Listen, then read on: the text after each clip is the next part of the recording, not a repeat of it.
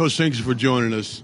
First of all, t- tell me about the decision to go for it on fourth down with Jake Elliott on the fake field goal. Yeah, we had uh, we had worked that in practice this week, and it's a, it's a look that the Vikings uh, presented uh, actually on our uh, earlier in the game, and so we, we, we elected to go right there. We still had some time on the clock. We execute that properly. We get out of bounds, gives us another opportunity to shoot the ball uh, into the end zone. Great play by Minnesota.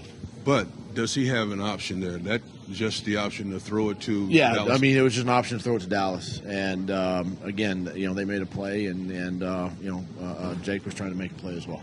Came back strong in the third quarter. You got it to 24-10 or 24-20. Um, talk about what it take to get the guys to get back into this football game. Yeah, they, you know, again at halftime they, they, they had no panic. Um, they felt comfortable with what we were doing, made the, made the necessary adjustments that we needed to make in, in the run and the pass game, and really, you know, came out and, and, and put that nice drive together. We, we got some explosive plays, uh, got it in the end zone.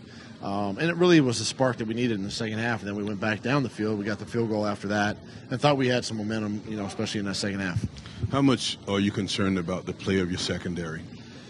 Well, you know, it's definitely a concern. Um, you know, and it's not the only concern. There's there's things we can we can you know look at. You know, everybody can look at, but you know, there are some injuries back there. Um, Yeah. You know, we got some guys coming. Guys are getting healthy. You know, but still, we got to we got to hold it together. And, and, and, and coaches, we got to coach our players up and make sure they're in the right spot and, and understand the game plan. And um, you know that falls on us. But uh, at the end of the day, too, the players have to go play and make plays, and and uh, we got to make sure that we're doing doing right by them. Now, how do you handle this getting ready for the Cowboys? Do you just turn the page on this game, or do you look at it and do the corrections, or I think you got to look at it. Uh, you got to you got to see what we did right. You got to see what we did wrong. Um, but but we'll do it quickly. Um, you know, because we got to go back on the road again. Um, a great opponent, NFC East opponent, the Cowboys coming up next weekend, and and uh, you know we're just trying to, to figure out how to how to beat them. thanks, coach? Good luck next week. Thank you.